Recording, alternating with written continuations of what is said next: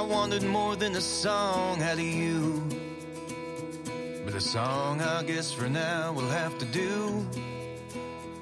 We sure had ourselves a time when I was yours and you were mine. Hello there. If this is your first time listening, welcome to the Wanna family.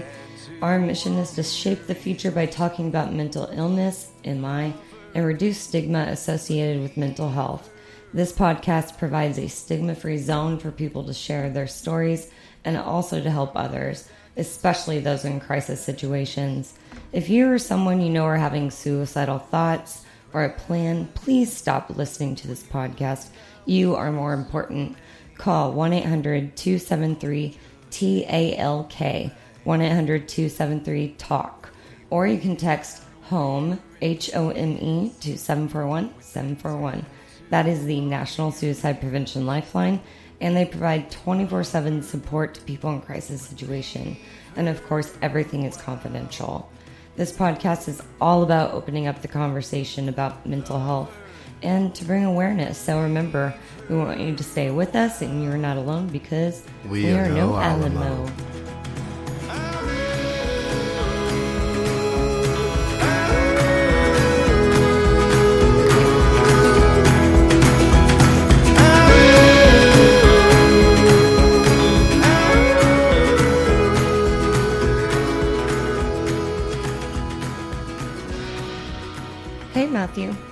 How are you doing today, Paige?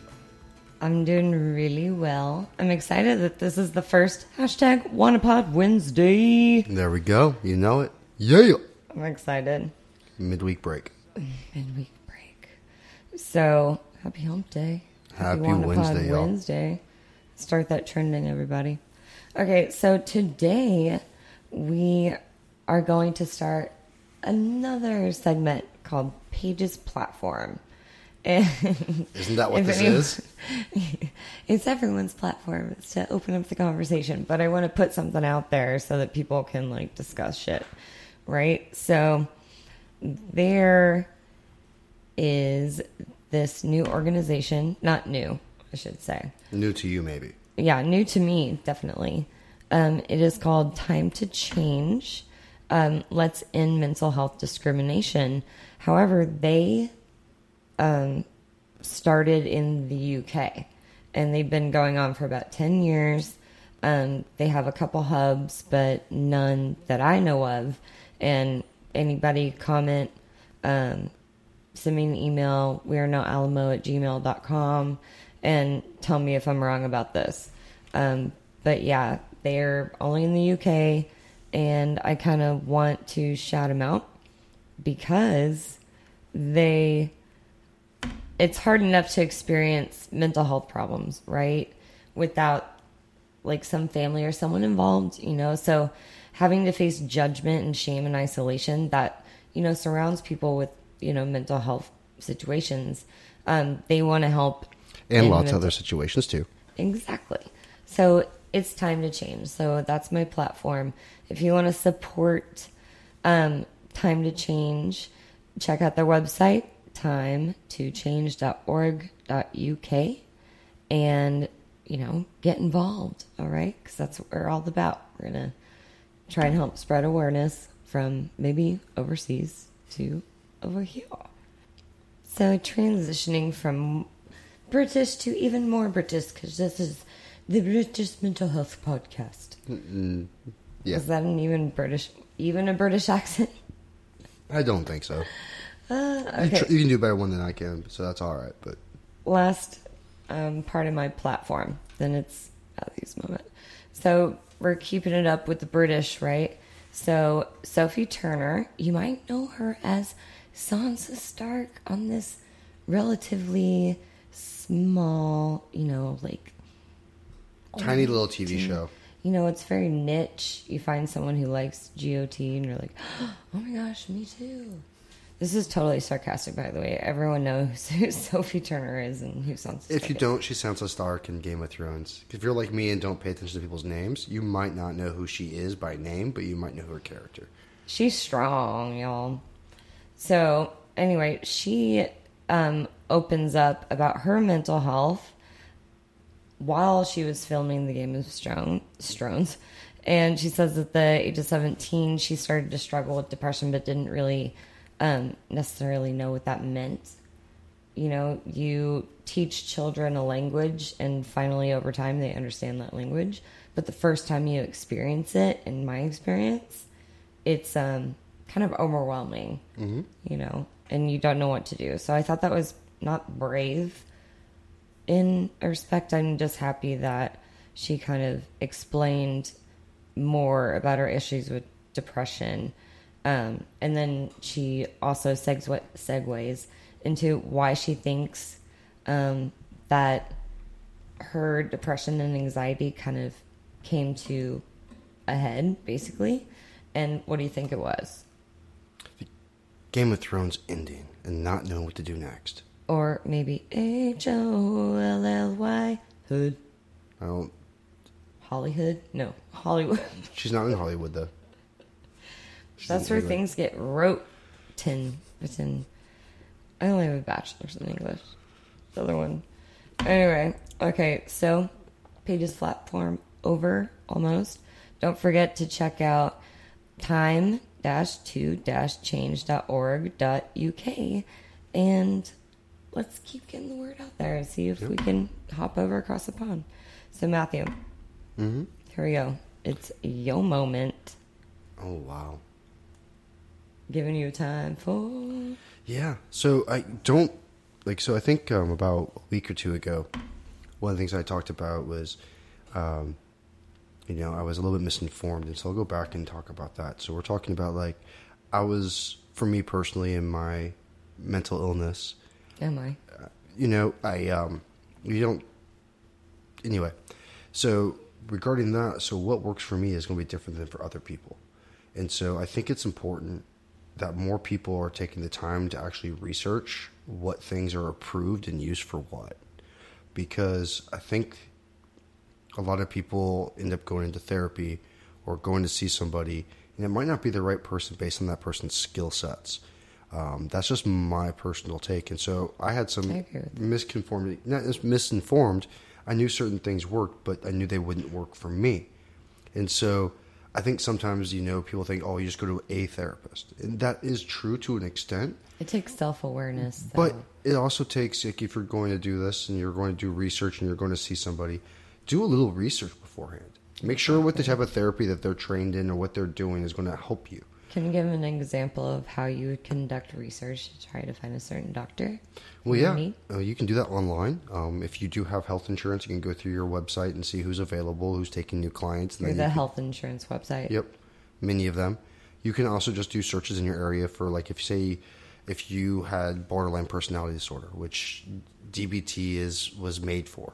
So you would search DBT therapists or some other thing like that. And if you're a new listener, that's dialectical behavioral therapy. It's just a revamp of CBT, adding in some mindfulness and a few other little caveats that are, found in other types of therapy. Um, there's all different kinds, and they're all developed specifically, usually for specific things. They can be cross trained.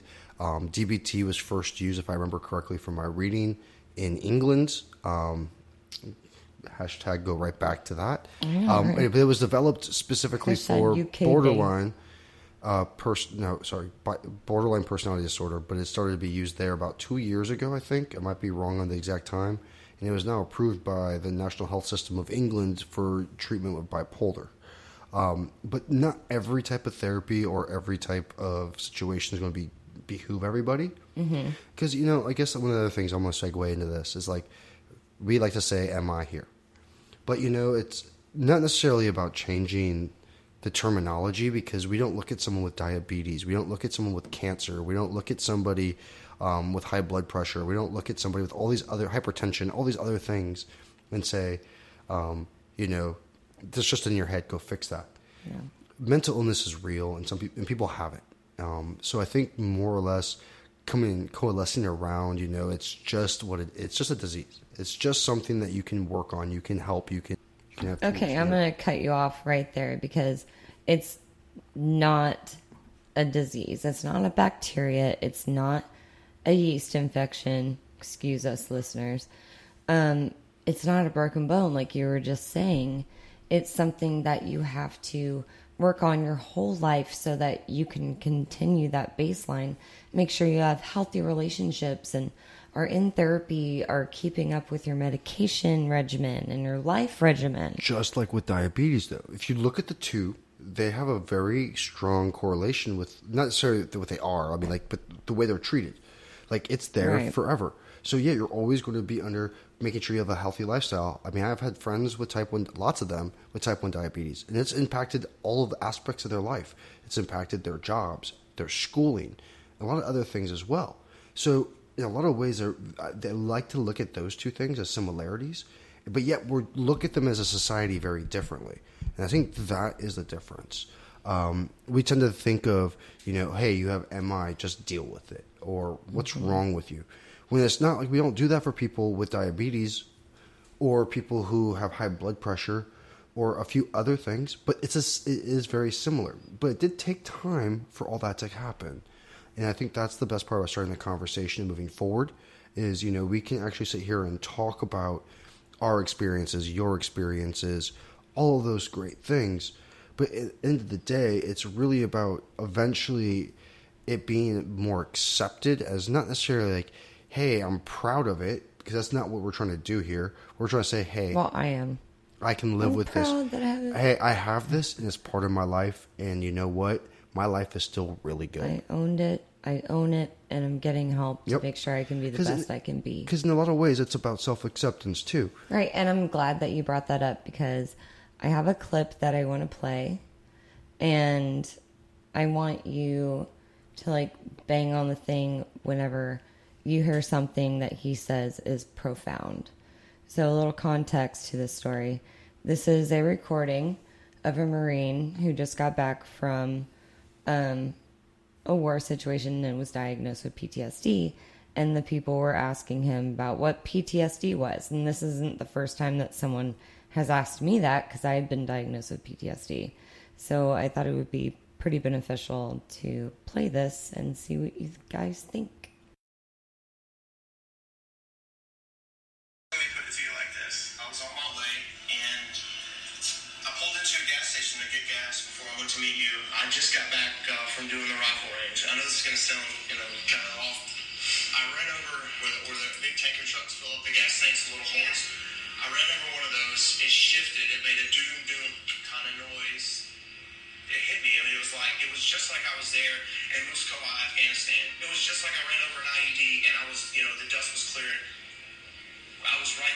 See the scenes, and it kept flickering back in my mind. Like I was switching in and out. Like I look at my side mirror, and there would be Afghanistan, you know. But then I look around, and there's people walking around the gas station, and I couldn't decipher between what was real and what was fake. So in Afghanistan, I always wore my, my flak jackets. So I immediately got in the passenger side and put my vest on. Well, the guy that was actually there was concerned about it, and he was asking me, "Buddy, are you okay? Buddy, are you okay?" Was kind of like freaked out. The guy actually called the cops, and the cops asked me if I had any guns in the car. Well, I had a sawed-off shotgun that was broken down in a backpack in my trunk. In the state of Alabama, if you have a shotgun that is sawed off, you're good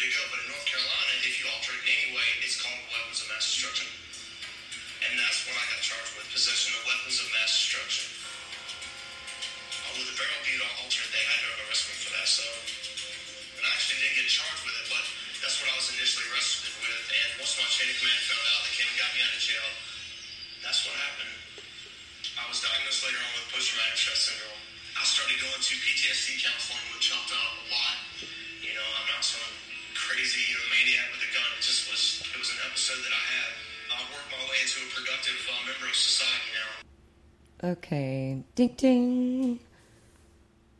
How would you like to address this? I love how he put it in there. He's like, you know, I've done my work. I've become a productive member of society again. It was an episode I had. And for a lot of individuals, he's talking exactly what we're talking about right now, right? Like he had an episode. He might suffer from post traumatic stress syndrome, which is different than post traumatic stress disorder, um, from my understanding of the two. And so, but he was saying he did the hard work to get back to the point where he could be a fully functioning person in society. That is the difference. That's a great thing. Like, he got help. The base helped him, the military helped him. They're looking at it like it's real now. And, you know, he understood hey, this is messed up. I need help. He got the help. The, ar- the, the army helped him with that. And, you know, he might have to struggle from time to time. Bomb. He had like a 20 Moran Bond situation. Well, I mean, there's things you could say about the whole situation with him having an illegal weapon in the state, right? Like that's a different story, and I don't think we need to talk about that. And I can't remember if he was like shooting between state lines, but that doesn't matter. It doesn't the matter. The point is he was suffering from something. The point is, Flashbacks, regardless of the arrest, which did, but you know what? The arrest did transpire in something good. He got arrested. Silver his base came. Someone from his military base came and picked him up no charges were pressed. Sounds like a lot of friends did that. Sounds like he's got a good backup system. Well, you know, that's you know, I mean, there's things we could say that are negative about that situation, but in this, you know, overall, the fact is, people understood what he was going through and Yeah. judged him accordingly. You know, it wasn't like the situation was definitely what it was, but he got the help he needed to be able to still go, eventually to go back to work and do what things that he had to do to stay to survive. Mm-hmm. And you know, I think that's the thing that a lot of people don't always take into account. You know, people live with all kinds of disabilities and are productive. They work, they try, they get help. And that's the important part is getting help and trying to be a better you, regardless who you are. If you have MI, any type of disorder or disease or anything, it's about getting better. yeah, I just hate how it's called that. But, I know, but you know what? It doesn't matter what you think. I It's what it is. I know. Yeah. I understand. I understand where you're coming At from. the end of the day really is do. what it is and you know if anybody's at home doing nothing and then like if i had a friend who had broken a leg and decided never and because it was bad decided never wanted to work again wanted to sit at home and do that there i'd be like hey dude we need to get you some help Yeah. get you there where you gotta go because you can do this you're going through a hard time right now you're just struggling but if you choose to sit there and wallow in it after a while you are going to lose people in your life because people can't be around that long term Yeah. so And unfortunately, I've experienced that. You've experienced that. but you know what i don't It's got to be that. in them. I know we don't br- blame them because No. it's their choice, and you have to like let it go Well- on the podcast. Well, you also have to know that depending on what you're going through, it can be a ton for other people to take in. People are everyone's going through their stuff. And to expect everyone to conform and to think what you're thinking and feeling is more important isn't fair. So right. it's about no one can read the, your mind. Yep. Well, that and you know what, people. As someone who suffers with you know MI myself, I don't expect other people to fully understand what I go through. Right. I don't expect them to at all because they're not going to, and that's okay. I have to be able to live my life the way I want to and be happy with that. And so, you know, taking that into account, we can't necessarily force society to be like, ooh, this or that. Um, no, what we can form help society see is understand that it's not necessarily the end all be all. That I can be just like everybody else. That I am just like everybody else. You know, and that Yeah, and that's important. Why do you think it's important, like longevity wise? because if all I'm doing is sitting there looking at myself like the other, and I'm different, and I'm like I know I'm different in certain ways, and I'm okay with that. I like being a little different, but I also want to be a part of the society I live in and contribute as much as everybody else. Like I wouldn't never be happy being the person that sits in the sidelines, watching everybody else do stuff and get handouts. That ain't going to be me. So, like for me, my choice is either get up and get out and get something, mm-hmm. or not. And you know that's not an easy challenge for everybody. It's not. It's a hard thing, but once you do it, it's different. So, with that in mind, we would like to, instead of Matthew and I every week doing our own mastery and self soothe, we need you guys to give us a five star rating.